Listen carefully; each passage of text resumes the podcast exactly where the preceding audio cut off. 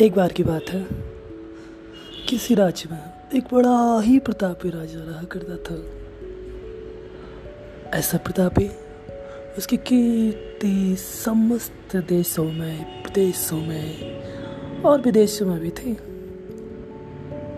एक बार एक विदेशी आगंतुक राजा से मिलने आए राजा ने उनकी बहुत खातिरदारी की, जिसे रात जिसे आगंतुक बहुत प्रसन्न हुए और उन्होंने राजा को एक बहुत प्यारा एक पत्थर दिया, उपहार स्वरूप।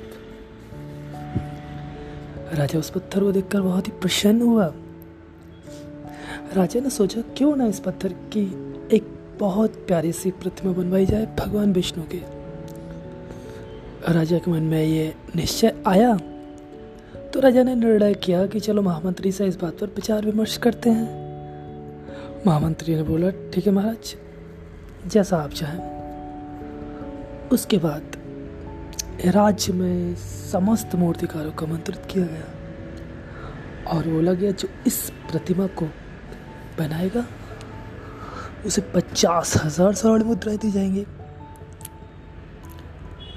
राज्य के सबसे अच्छे मूर्तिकार को पत्थर सौंपा गया। साथ ही मूर्ति बनाने की ज़िम्मेदारी भी। तब मूर्तिकार ने लगातार बहुत बार कोशिश किया, लेकिन मूर्ति बनी नहीं। लगातार प्रहार किया लेकिन पत्थर टूटने का नाम ही ना ले। तब हार कर राजा के दरबार में गया। और राजा से बोला, महाराज, मैं मूर्ति बनाने में असमर्थ हूँ।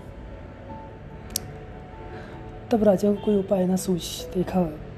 तब राजा ने सोचा, चलो किसी छोटे मूर्तिकार को दे देते हैं, शायद वो बना दे। तब एक दूसरा मूर्तिकार आया। उसने राजा के सामने ही एक ही प्रहार में पत्थर को तोड़ दिया। यह देखकर वह मूर्ति बड़ा ही दुखी हुआ।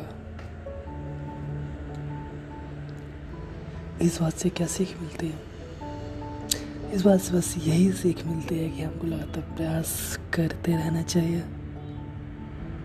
क्या पता आप सिर्फ़ एक चोट से दूर हो और लक्ष्य आपसे बस एक कदम दूर हो।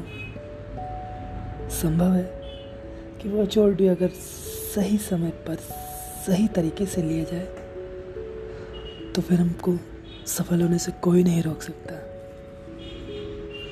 Thank you